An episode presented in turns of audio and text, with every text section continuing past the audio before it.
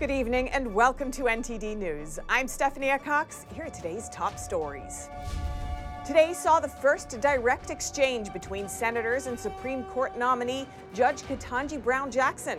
They discussed a wide range of issues from abortion to her sentencing record, plus some unexpected fireworks in the hearing room. A Ukrainian CEO plans to continue working in Ukraine during the war. He says no country can survive without a strong economy, and he'll do whatever he can to help win the war. White House Press Secretary Jen Psaki has tested positive for COVID again. This comes just hours before she was set to travel with President Biden to Europe. A state of emergency is declared in Miami Beach, Florida, due to unruly spring breakers for the second year in a row. This comes after a weekend of violence and disorder with two shootings, leaving five people injured. And the governor of Indiana gives his reasoning for vetoing a bill. The bill would have stopped some kids identifying as transgender from participating in girls' school sports.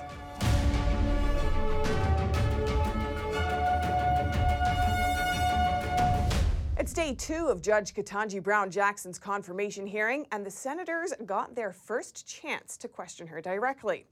What did they press her on? NTD's Iris Tao has more. Here comes the first day of direct questioning by senators to determine whether Judge Ketanji Brown Jackson will sit on the bench of the U.S. Supreme Court potentially for the rest of her life. By a term of medieval justice known as the trial by ordeal, and Jackson's grilling came as expected. On top of the list was her judicial philosophy. Adherence to text is a constraint on my authority. I'm trying to figure out what those words mean. Uh, as they were intended by the people who wrote them. And Jackson said the Supreme Court has adopted originalism. She also asserted support for abortion precedent. Roe and Casey are the settled law. Declined to say whether she backs expanding the Supreme Court. Judges should not be speaking in to political issues. And pushed back on criticisms that she's been soft on crime and lenient in sentencing child pornographers. As a mother and a judge who has had to deal with these cases, I was thinking that nothing could be further from the truth. Senator Ted Cruz also pressed Jackson on critical race theory, referring to CRT books taught at a school where Jackson serves on the board. Do you think that's an accurate way of viewing society and the world we live in? Senator, I don't think so. Um, but I've never studied critical race theory and I've never used it. It doesn't come up in the work that I do as a judge. But the real fireworks happened when Senator Lindsey Graham pressed Jackson on her defense of Guantanamo Bay detainees. You represent their positions before the court. And Graham said he was fine with that. Instead, Graham took the chance to rail against Democrats and advocates who want Guantanamo detainees released. Keep them in jail because they're going to go back to the fight. Look at the friggin' Afghan government. It's made up of former detainees at Gitmo. This whole thing by the left about this war ain't working. Another heated line of Republican questioning was directed not so much at Jackson as at previous attacks by Democrats toward GOP nominees such as Amy Coney Barrett. Do you attend church regularly? Would you find that offensive? Senator, I'm I'm You're reluctant to talk about it because it's uncomfortable. Today's hearing started at 9 a.m. and is stretching well into the evening. And tomorrow we'll see a second round of questioning in which all 22 members of the committee will each get 20 minutes. So expect another long day and more fireworks ahead of us. Reporting in Washington, D.C., Iris Tao, NTD News. The CEO of an app development company in Ukraine says he wants to continue working during the war to support Ukraine's economy. He says big budgets are needed for their military and he wants to do his part to support the country. NTD's Jason Perry spoke with him. The better of the country is to win the war and to save people, and that's it. Leo Goriev is the co founder and CEO of Alti, a Ukrainian company that develops web and mobile applications for businesses around the world. He says no country can survive without a good economy, and he continues to work because that keeps money coming into his country, which provides tax revenue to support the military. That is, why, that is why we do everything we can to support our army, to support people, to volunteer, to support hospitals, and at the same time we we try to work. One of his employees' houses was destroyed, and another employee is stuck in a Ukrainian village caring for his elderly parents. And Goryev's friend decided to move away with his wife and kids after the windows of their house were blown out from a nearby explosion. And that was uh, one of the, I would say that was a good decision because nowadays at, at, at their village, nobody can leave. Uh, nobody can leave the village at the moment. So it's a humanitarian crisis over there already. I then asked him what he thought about Ukrainian President Zelensky banning 11 pro Russian political parties. I don't care if he bans or not, because all of the politicians at the moment, no matter which of, uh, I don't know, uh, which uh, uh strategy they take, right? Different po- politician parties, the only thing they need to care about right now is to save people and, and, and win this war. Goryev says politics are the last thing on people's minds as the war has brought his fellow citizens closer together like never before. He mentioned that his brother owns a car repair shop and he's doing his part to help the community. He's repairing cars for free for people who are uh, into volunteering, into city defense, into army, so he's repairing it for free. So and everybody in Ukraine right now, if they have any uh, ability to help, they are trying to help in their sphere where they up to. Goryev said Ukraine needs the whole world's support to win the war. Jason Perry, NTD News. It's been almost a month since Russia invaded Ukraine, and some Ukrainian performers think it's important to keep their acts going. NTD's Dan Skorback takes us inside a bunker that has come to life. If it wasn't for war, this theater in Ivano-Frankivsk would be filled with audience, and an opera would be playing on the stage. But instead, Ukrainian culture is live and well in a bomb shelter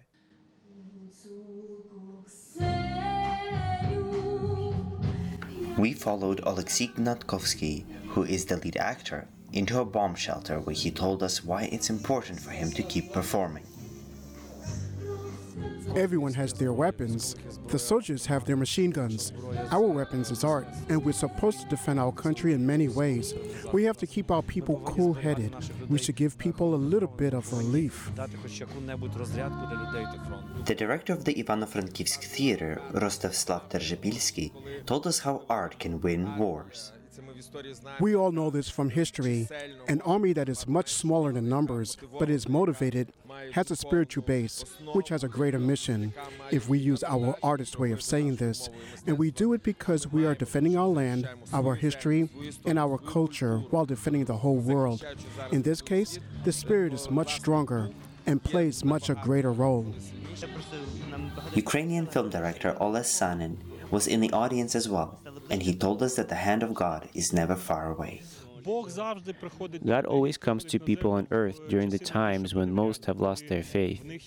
When people have a choice between fear and perseverance, God helps them find the inspiration or strength of faith. The most important moment is the moment of choice. Here, it's all about a choice a choice between what one believes in and something else. Often, for everyone, it's their life. Although it's easy to destroy a building or an arms facility or an airport, it's very hard to destroy a culture and its people's spirit. Dan Skorback, NTD News, Ivano-Frankivsk, Ukraine. President Biden is warning business leaders of potential Russian cyber attacks. He says this is in response to U.S. support for Ukraine. Biden is reiterating warnings due to evolving intelligence that Russia may be planning attacks on American companies and critical infrastructure. The magnitude of Russia's cyber capacity is fairly consequential, and it's coming. The federal government is doing its part to get ready. But under U.S. law, as you all remember, the private sector, all of you, largely decides the protections that is, you will or will not take in order to protect your sources. Biden urged businesses to shore up their cyber defenses to protect themselves and to protect the national interest. And White House Press Secretary Jen Psaki said today that she's tested positive for COVID. This is the second time she's tested positive for the virus as press secretary. Psaki tweeted that she took a COVID test in preparation for Wednesday's trip. and she was later notified of a positive result. She said she'll follow CDC guidance and work from home. That means she won't accompany Biden to Belgium and Poland on Wednesday. Psaki says she has only suffered mild symptoms. The press secretary added that Biden tested negative for his COVID test after taking the test on Tuesday. Psaki had first tested positive at the end of October in 2021 and, as a result, did not travel with Biden to the G20 summit in Rome. A state of emergency has been declared in Miami Beach, Florida, and a curfew will soon be imposed. This is in response to violence erupting among spring breakers, including two shootings over the weekend. Here are the details. This isn't your father's or uh, mother's spring break. This is something wholly different. Miami Beach Mayor Dan Gelber said Monday that rowdy spring breakers have created an unacceptable atmosphere of fear in the city. The city declared a state of emergency Monday after two shootings along Ocean Drive injured five people over the weekend. The mayor said during a press conference that even with 371 officers deployed, they couldn't tame the unruly weekend crowds. We can't endure this anymore. We just simply can't. We don't ask for spring break, we don't promote it, we don't encourage it, uh, we just endure it. And frankly, uh, it's not something we want to endure. We don't want spring break. According to the Miami Beach Fraternal Order of Police, four officers were injured over the weekend. The police chief said authorities have seized 100 guns over the past four weeks, including 37 in the last few days. This is an increase from last year.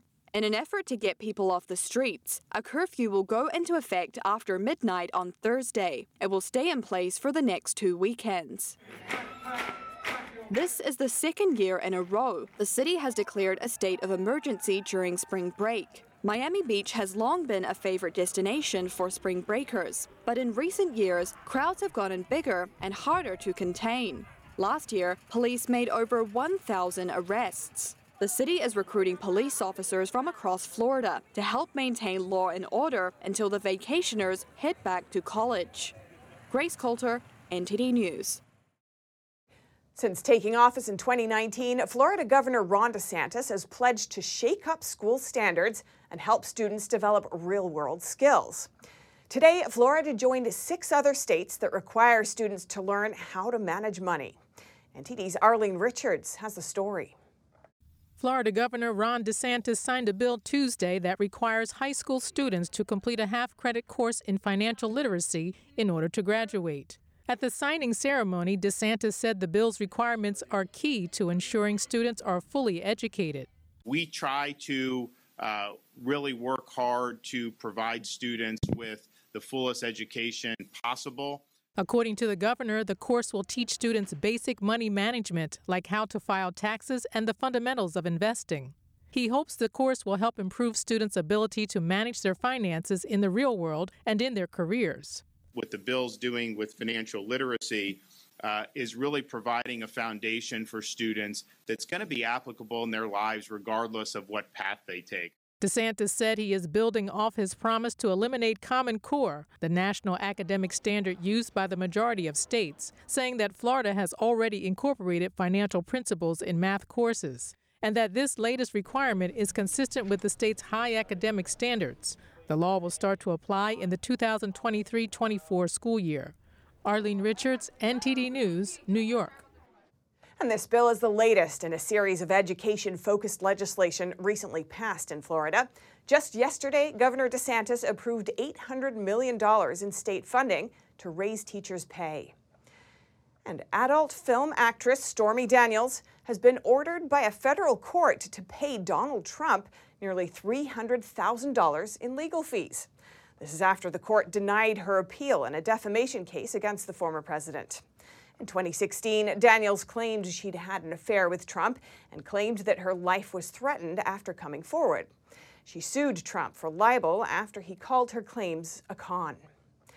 Trump celebrated the court's ruling in a statement Monday, saying that all I have to do is wait for all of the money she owes me. He also called Daniels' lawsuit a purely political stunt that never should have been started or allowed to happen. But Daniels is vowing not to pay up, writing in a tweet, I will go to jail before I pay a penny. The ruling followed an earlier ruling by a lower court which rejected Daniels' defamation suit. Last month, Daniel's lawyer, Michael Avenatti, was found guilty of stealing hundreds of thousands of dollars from her. He stole $300,000 in book publishers' payments, nearly the same amount Daniels now has to pay Trump. And China says they found no survivors so far from the plane crash yesterday. 132 people were on board. Authorities say the investigation is very challenging because the plane was severely damaged. NTD's Allison Lee has the details. Chinese officials confirmed on Tuesday that rescue teams have been unable to find any signs of life at the site of the plane crash. All they found were personal effects such as mud stained wallets and ID cards. As of now, the rescue has yet to find survivors. The Public Security Department has taken control over the site. The plane was a Boeing 737 800 operated by China Eastern Airlines. It was flying from Kunming in the southwest to Guangzhou on the southeastern coast when it crashed into the mountains of the Guangxi region Monday afternoon local time. 132 people were on board. The plane's age was 6.8 years. It satisfied the requirements to fly before takeoff, and its technical condition was stable. There was a crew of nine members on the plane, and the crew members were in good health. Authorities tried to explain what was happening to the plane immediately before the crash. The plane was at cruising altitude before plunging steeply. At 1421, the controller noticed that the aircraft attitude had dropped sharply and called the crew several times at random, but failed to receive any reply. At 1423, the radar signal of the aircraft disappeared. Residents living near the crash site said they heard loud sounds when the plane went down. I heard a big bang. At the time, some people were doing their work peeling tree bark. It was as loud as the sound of thunder striking. It was two loud sounds. A number of relatives, friends, and colleagues of the passengers gathered at the destination airport in Guangzhou waiting for news. A man says one of his colleagues was on board. His relatives had very mixed feelings when I broke the news. They were sobbing. His mother didn't believe that this had happened. After I broke the news to her, she was sobbing. This is China's first fatal passenger jet crash since 2010. Authorities said they are beginning to investigate, but that it's very challenging because the plane was severely damaged. They are trying to recover the plane's black box and are unable to determine the cause of the crash at the moment. China Eastern Airlines grounded all of its Boeing 737 800s after the crash. Allison Lee, NTD News. Coming up, many blame bail reform for the rise in violent crime in New York. The governor has shown support for those bail laws, but now she's proposing some changes. And a bill in Indiana would stop some kids identifying as transgender from participating in girls' school sports. But the Republican governor vetoes it. He explains his reasoning. All that and more coming up on NTD News.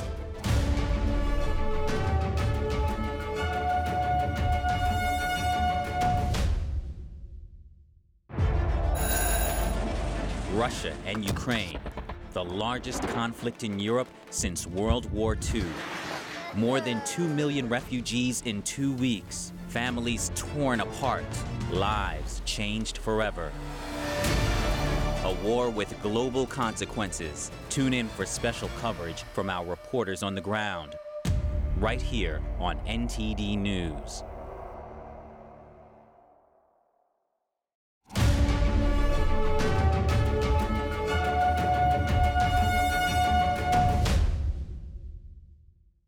The New York governor has admitted to trying to change the state's bail reform laws. Just last week, Hochul expressed support for them. Critics blame those laws for the city's rising crime. NTD's Arian Pazdar has more from the Big Apple. In 2019, New York State implemented bail reform. Now less crimes are eligible for bail, suspects are being let go, and some say that violent crime has gone up because of it. New York City's mayor has been advocating for changes to bail laws, and now it looks like the governor is on his side. Last week, a 10 point plan by the governor to improve bail laws was leaked to the press. Hochul plans to include those changes in her proposal for the state budget. And I've made it clear for months that public safety is one of my top priorities. Uh, we've had many conversations behind the scenes about this. I've been taking action to reduce gun violence, uh, try to address the trafficking of illegal guns. We have a task force that's set up. The 10 point plan was first obtained by the New York Post. Some of its most notable points are allowing judges to determine bail for most serious felonies, making repeat offenses subject to arrest and bail eligible, making certain gun related offenses bail eligible, and more money for mental health treatment. The budget in which the 10 point plan will be included should be presented on April 1st. Arian Pastar, NTD News, New York. Staying in New York, the unemployment rate in the city is much higher than the national average right now. Twice as high, to be exact, at 7.3%. In general, New York City is emerging from the pandemic slower than other cities in the U.S. There could be multiple reasons. The city depends heavily on Broadway, which hasn't fully returned yet. Also, office vacancies are seeing a 40 year high, and subway ridership is still much lower than it was before the pandemic. Many people left the city over the past two years due to high taxes, COVID restrictions, and a rise in crime. Multiple tornadoes ripped through parts of Texas and Oklahoma yesterday, causing widespread damage. Officials said one person was killed and more than a dozen injured when tornadoes ripped through the Interstate 35 corridor of Texas and parts of Oklahoma, damaging a school, homes, and businesses. The storm system has brought heavy rainfall and thunderstorms to parts of Texas and Arkansas. It's headed toward Louisiana and Mississippi today, and forecasters say more tornadoes are expected. Indiana Governor Eric Holcomb vetoed a bill that would bar some transgender athletes from competing in girls' school sports across the state. NTD's Dave Martin has more. Governor Holcomb, a Republican, wrote in his veto letter that as far as clarity and consistency regarding fairness in sports, the bill falls short. Holcomb cites the wide open nature of the grievance provision that could lead to litigation against schools. As he put it, student athletes could be treated differently according to which school they attend and compete for.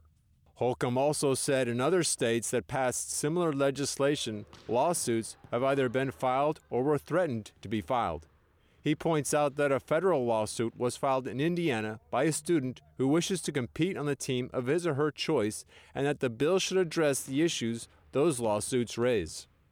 Finally, Holcomb doesn't see that there's a problem to be fixed in the first place. Said Holcomb, it implies that the goals of consistency and fairness in competitive female sports are not currently being met.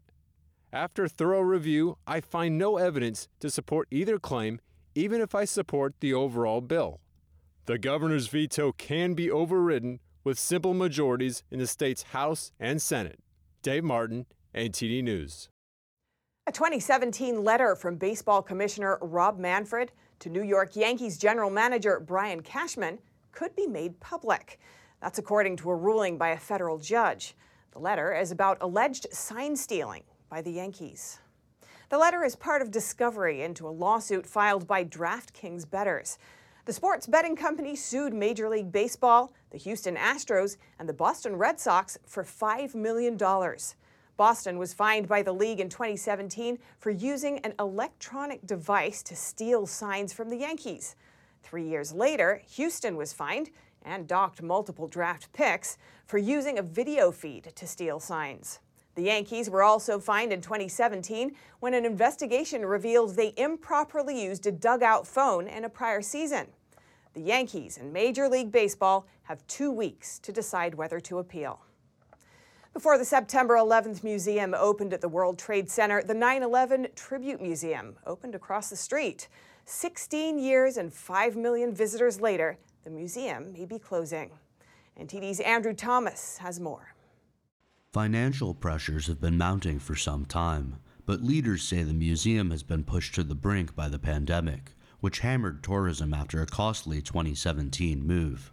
We are still hoping that a champion could step forward um, for what we need to basically right the ship and really, the most importantly, continue our programs going forward.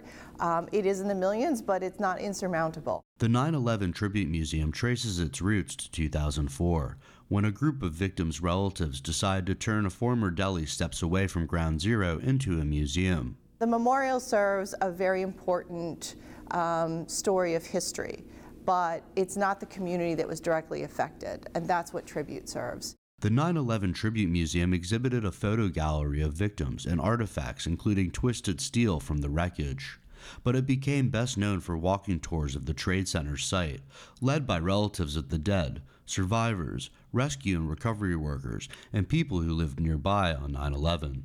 The 9-11 Memorial at the World Trade Center site is really a tribute to those who died on September 11th. The 9-11 Tribute Museum is about the survivor community. It's about those people that came down here as heroes to help support the rebuilding of Lower Manhattan. The Tribute Center quickly proved popular with visitors, with 100,000 visiting in the first four months. Andrew Thomas, NTD News. You've probably heard of Bitcoin, but have you heard of Privacy Coin? Like the name promises, it's supposed to give users more privacy. And right now, some are favoring this over Bitcoin. NTD's Phil Zhou reports. If you want to keep your business private while using crypto coins, Bitcoin used to be good enough. The blockchain was always designed to be completely transparent, uh, that everyone can see every transaction that happens on the network. But now, some people are turning to privacy coins. I spoke to Stephen Kraft, who's head of over the counter trading at the crypto exchange CoinSmart. If there's increased taxation or you know implementation of travel rules, this will likely increase the value of privacy coins to a certain subset of the market Crypto journalist David Gerard says privacy coins were created out of good intentions, but now are mainly used for illegal activities. Monero is the favorite of people buying drugs online. Overwhelmingly, the main use of these things in practice is buying things that a government doesn't want you to popular privacy coins like Monero and Zcash have gained 7% and 46% this month, according to CoinMarketCap. But even so, Gerard says there's another problem. The volumes on this stuff are quite low. The markets are not very liquid. So you can see a jump up, and it could be the war, it could be anything. Um, it's hard to say what it actually is because these markets are quite tiny. That's while Bitcoin is down about 5% for the month. Crypto investor Bob Bilbrook says he's keeping an eye on privacy coins, especially with the conflict over in Russia and Ukraine. I think people want to be in control of their own money, and I think they want to have their transactions they're doing with their money to be private, and privacy coins allow them to do that. Phil Zhou, NTD News.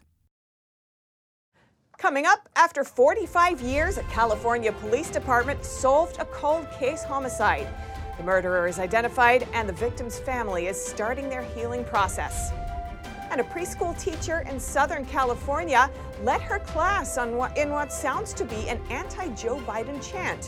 One mother pulled her daughter from the school and explains why.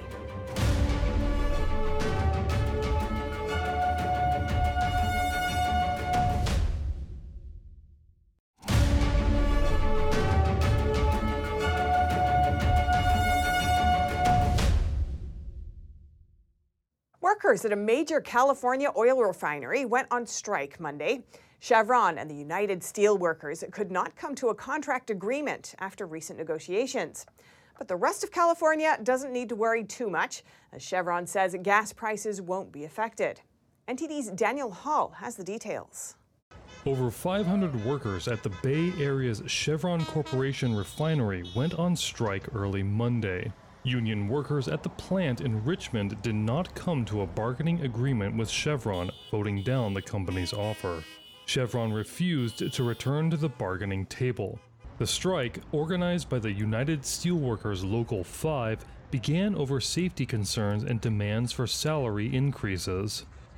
They're tired of coming to work and uh, making a profit for these corporations and uh, having no consideration when it comes to their health and safety, when it comes uh, to their uh, their medical their medical coverage, um, to their uh, hours, their wages, fatigue. Chevron said in a Sunday night statement that it has negotiated for months and believes their offer to be fair.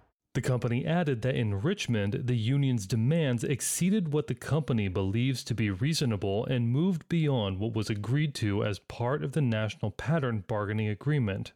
Chevron offered a 2.5% pay increase for its roughly 1,300 workers. White said the union asked for 5%, citing inflation and cost of living in the Bay Area. Despite negotiations failing, Chevron said in a statement it is fully prepared to continue normal operations.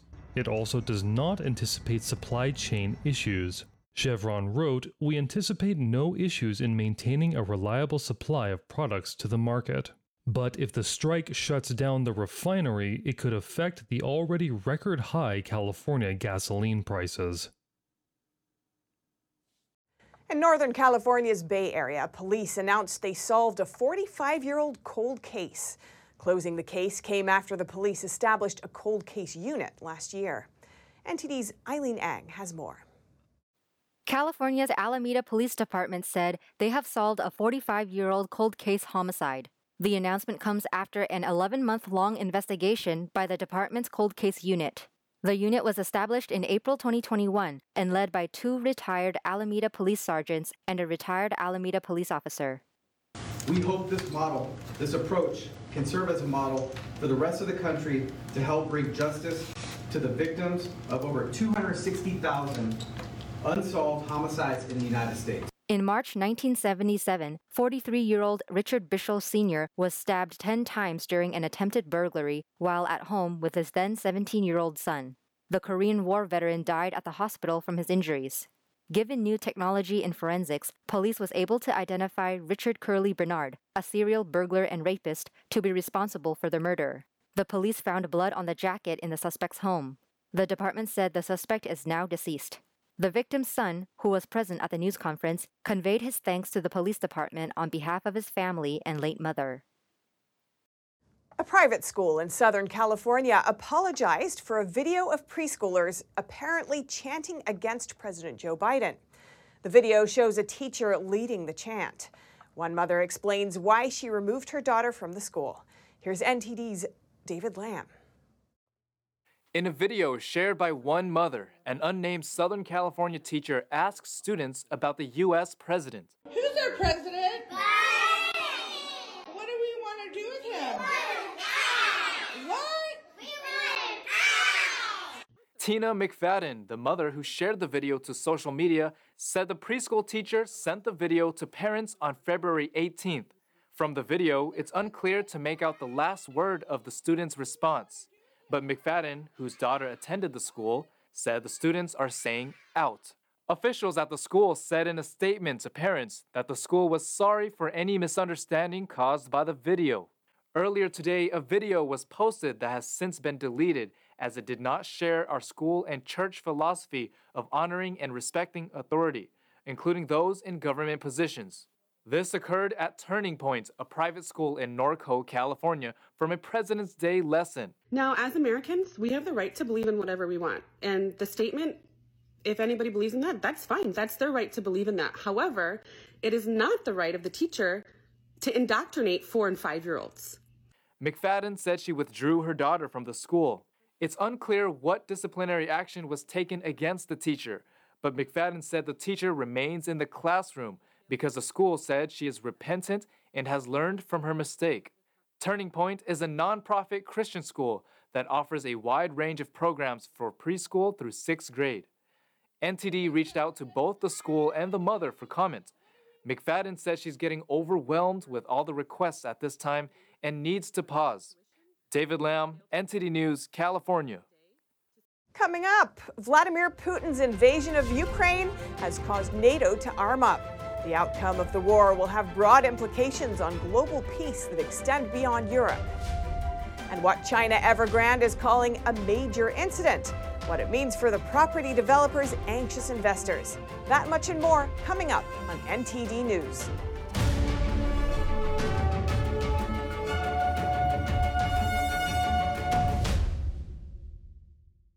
Navigating a world of economic madness, you need to have the right guide. What do today's decisions mean for your tomorrow? We ask why. What's the alternative? Uncover the deeper reasons and the hidden influences, and highlight the real opportunities for profit. At NTD Business, we connect the dots for you. Good evening.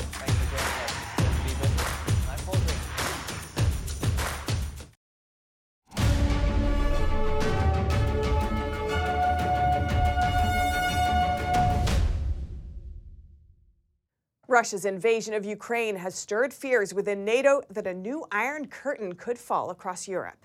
But Europe is not the only front where world peace is on the line.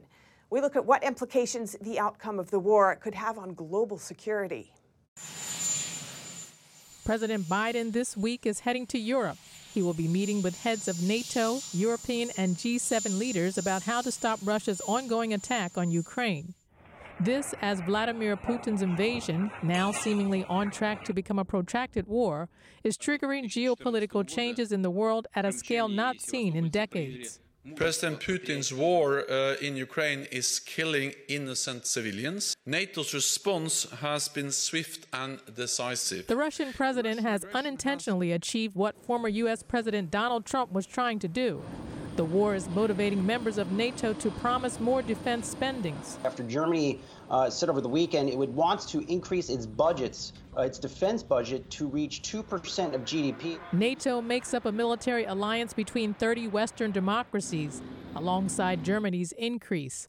Poland passed a law to increase its defense budget to at least 3% of its GDP by 2023, while frontline nations like Romania, Latvia, and Lithuania, fearful of Russian incursion, are pledging to boost military spending. NATO worries that Putin may not stop at Ukraine. That's why hours after Russia's attack on Ukraine began, five German warships set sail for Latvia to help protect the most vulnerable part of NATO's eastern flank. Under the Article 5 of the NATO Treaty, an attack on any member state equals an attack on the entire alliance and can justify military action by other members of the alliance. Worth noting, the U.S. is the head of the NATO and Canada is also a member. But President Biden has also called for caution, saying that direct confrontation with Russia could set off a global conflict. We will not fight a war against Russia in Ukraine. Direct confrontation between NATO and Russia is World War III. Eastern Europe isn't the only front where an iron curtain could fall and where overall world peace is on the line. As Western democracies reach record level unity against Russia, one regime is closely watching those actions as it calculates its next move. The Chinese regime is monitoring what's happening to Ukraine, which will likely influence the fate of the island of Taiwan. Either by force or not, taking over democratic Taiwan and putting it under communist rule is a non negotiable goal for the Chinese Communist Party.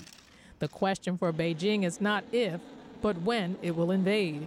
But now the Communist Party watches as the West slaps crippling sanctions on Moscow while offering billions of dollars of military assistance to Ukraine's capital, Kiev. Beijing is now considering whether its struggling post pandemic economy will be able to take the same blow Russia did from Western sanctions, like getting kicked out of the SWIFT financial system. Even though most countries, including the U.S., don't formally recognize Taiwan as a sovereign nation, the island is arguably more strategically important than Ukraine to the safety of American territory. It's also a decade long ally to the U.S. And what about American sentiment towards Taiwan? Polling data shows that the majority of American voters from both parties believe the U.S. should send troops to Taiwan if China invades, though many aren't willing to defend Ukraine. The outcome of the Ukraine invasion and the amount of Western resolve will likely have huge implications for global peace. In one Russian town, sugar has sold out in many stores, and residents expect some goods to become unaffordable as Western sanctions over Moscow's military intervention in Ukraine take hold. Emma McCarthy reports.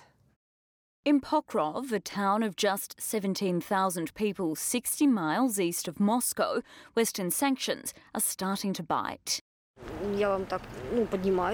Pokrov local Larissa says the price of sugar and salt is rising. Facing its gravest economic crisis for more than 20 years, Moscow has been telling citizens there is no lack of food and urging them not to panic buy staples. But for some, that's fallen on deaf ears. One resident, Svetlana, purchased more than 20 pounds of sugar in the city of Vladimir, an hour away, to make sure she could preserve the berries she'll collect this summer. She says people are afraid the price will go up. Visiting four local stores, Reuters was unable to find any sugar on sale. Shelves where it once sat were empty or filled with other goods. In another sign of the times, a shuttered McDonald's, just one of the dozens of Western firms that has stopped its operations in Russia. Pensioner Antonina says her state pension was enough to cover her basic needs, but she expects to have to change her eating habits. She said she probably won't be able to buy fruit for some time. For Larissa, it's merely the latest setback after many periods of uncertainty. I was born in Soviet times. Then there was perestroika, then there were the 90s, food stamps. We got over it all.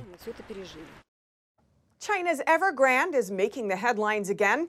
A Chinese bank has just seized $2 billion from one of its subsidiaries. Apparently, the subsidiary put its cash up for collateral for somebody else's loans. But this hidden liability was never disclosed to investors. It raises questions about just how big Evergrande's debt really is. NTD's Don Ma has the story. My first reaction to the overnight news on Evergrande is that I, am actually absolutely shocked. More questions today about just how much debt China Evergrande has and if investors are likely to get paid back. Evergrande says a Chinese bank has just seized $2 billion from Evergrande's Hong Kong subsidiary. Apparently, the subsidiary had put the cash up as collateral or insurance for somebody else's loan. When that somebody else couldn't pay back the loan, the bank stepped in to take the money. Brian McCarthy is the chief strategist at MacroLens. It's it's uh, you know either either company-wide accounting fraud or at the very least uh, a very serious lack of oversight. This loan guarantee wasn't recorded anywhere in Evergrande's books or the Evergrande subsidiary's books. It should have been. Evergrande is calling it a quote, major incident. What's raising even more eyebrows is that this subsidiary isn't even in the business of guaranteeing loans or issuing loans. It's a property maintenance company. So it might have been an under the table deal where some manager at the sub provided said, I'll, I'll guarantee that debt for you for a payback. And now the debt's gone belly up and the money's gone. The $2 billion seized by the bank is pretty much all the subsidiary's cash. Evergrande's foreign investors are set to lose out as the property management division of the business was thought to be pretty valuable relative to the rest of the company. Evergrande is in the process of restructuring its global debt right now, and investors are waiting to see how much they'll get back. My guess is there'll be not much left for bondholders when that process is done. This story is still developing, so we'll keep you updated. Don Ma, NTD News. Over to the UK, police lost a legal bid to force a journalist who investigated the 1974 Birmingham pub bombings to reveal his sources. Chris Mullin helped expose one of the worst miscarriages of justice in British history, leading to the release of six men who had been wrongfully convicted for the bombings. He says the right to protect sources is fundamental to a free press and a democracy. This report comes from NTD's Malcolm Hudson. Chris Mullin, a journalist who investigated the 1974 Birmingham pub bombings, will not be forced to reveal his sources to the police. His book, Error of Judgment, and a series of documentaries led to the release of six innocent men who spent 17 years in prison after being wrongfully convicted for the bombings. The right of a journalist to protect his or her sources is fundamental to a free press uh, in a democracy. My actions in this case were overwhelmingly in the public interest. Mullin spoke after an Old Bailey judge ruled he will not have to hand over the material. This case also resulted in the setting up of a royal commission, which, among other reforms, led to the Criminal Cases Review Commission and the quashing of another 500 or more convictions. Police took Mullin to court to force him to reveal his anonymous sources. The police lawyers said Mullin's notes could solve the case as they contained the name of the bomb planter. The bombings killed 21 people. Mullin says he had been guided by efforts to free the innocent, and that he could only achieve that by guaranteeing the anonymity of his sources. Mullin's solicitor called the judgment a landmark for freedom of expression, and that if a confidential source cannot rely on a journalist's promise of lifelong protection, then these investigations will never see the light of day. Assistant Chief Constable Matt Ward of West Midlands Police said, This was a complex issue, balancing the need to pursue all significant lines of inquiry related to the 1974 Birmingham pub bombings against the rights of journalists to keep the sources of their information confidential. Ward says the police will consider the judgment carefully and will remain committed to bringing justice to the murderers of the 21 victims. Malcolm Hudson, NTD News, London. Coming up, a once in a lifetime experience that many in China say they wish they could see. Audience members who watch Shen Yun performing arts say the beauty brought them to tears. DC's cherry blossoms are now at peak bloom. NTD brings you a glimpse of these iconic trees and the Japanese culture they originate from. More in just a moment.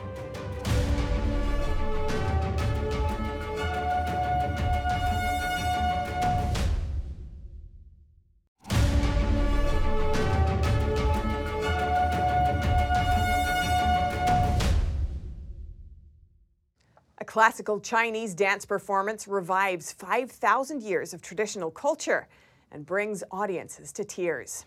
Shen Yun showcases what it calls its divinely inspired origins, and audiences say it's a once in a lifetime experience. It brought tears to my eyes. It was so moving. There's a sense, really, of humanity um, in all of its glory and all of its beauty. The dancing is simply remarkable. When art is inspired by the divine, something breathtaking seems to overwhelm the senses. This is what many theater goers experienced while watching Shen Yun this past weekend across the US, Canada, and Europe. I think it was the beauty. It was the, the music was so harmonious with every movement of the dancers. So it was just an experience that is a one in a lifetime. Ancient Chinese people believed their culture was a gift from the divine. In the past, artists who sought divine inspiration would cultivate goodness, meditate, and seek virtue. Shen Yun's artists follow this tradition, according to the company's website. Yes, absolutely. It is divine. And um, that's kind of the inspiration as well, is what's behind it shining through all of the precise dancing, I think is what makes it really beautiful. You can really sense the pride amongst the, the dancers, the story, um, and you know the importance of keeping culture alive. I think is uh, has come across very loud and clear. But this once glorious culture of China was almost lost under communism, as the Chinese Communist Party sought to uproot traditional beliefs and values. And Shen Yun's mission is to revive the core values of China's traditional culture. If they visited China, they're not going to see this. And they're going to see something in this performance in this company that uh, only those viewing it outside of mainland China would ever see anything like it. I have seen modern China as part of my business, and this is a part of China I'm so glad to see, but I don't think I'd ever see it. I would love to see this China come back. I think uh, it's, um, it's glorious and it's beautiful and it's timeless. Shen Yun will be performing in Texas, Hawaii, Vancouver, and Denmark this week. NTD News, New York. The cherry blossom trees scattered throughout Washington, D.C. are a symbol that spring has arrived. Here's NTD's Melina Wisecup with a peek at the blossoms and a view of the culture from which they originate. If you take a walk around DC's tidal basin at this time of year, you're surrounded by blooming cherry blossoms. All of them are beautiful, but they aren't all the same. Like, I had to come to this tree specifically because it was the right shade of pink. Some of the other ones around are like whitish color or like a very dark pink, but this one is kind of like a pastel color. Like, you could see how it's tinted there. Some flowers fully bloomed, others soon to open, sitting against a backdrop of the water, sky, and happy faces. Details that are easy to miss unless you see it with your own eyes. You know, until you see it in person, it really is difficult to imagine just how amazing it is. So, in Chinese culture, they represent love and the female mystique. I think yesterday was the peak, so we came out today to get some sun. The flowers are very popular in Japanese culture as well. Cherry blossoms are Japan's national flower. In Japan, they're called sakura, and these trees were planted here in the U.S. in 1912 as a gift from the people of Japan. And this Japanese statue is placed right here in the middle of all of these cherry blossom trees. Japan gave the statue to America in the 1950s to symbolize the spirit of friendship between the two countries. It represents earth, water, wind, fire, and sky. Not only do these flowers at DC's tidal basin symbolize friendship, they also foster friendship by allowing a space for moments like this to be reflected on for years to come. So we've been friends for like 54 years. Yeah, We're just you enjoying the know? Friendship, the beauty of these trees, the loveliness of the day, our friendship. Because we're talking about the years, you know, that we didn't get along and the purpose of a friendship. And here's a mother and daughter bonding over the cherry blossom's inner meaning, which in Japanese culture symbolizes renewal and the fleeting nature of life. Life doesn't last forever. Cherry blossoms don't last forever. They're only here for a while. There's peak bloom, uh, post bloom, and then they're gone. So Um, I share everything with my daughter. We're best friends. Um, we do everything that we can together. We try and experience life to the fullest. And I just love her a lot, and I just want to share every moment I can with her. They usually last up to two weeks after blooming, so cherish them while they're here and then wait until next year. Reporting in Washington, D.C., Melina Wisecup, NTD News. And that's all for today's news. Thanks for tuning in. I'm Stephanie Cox.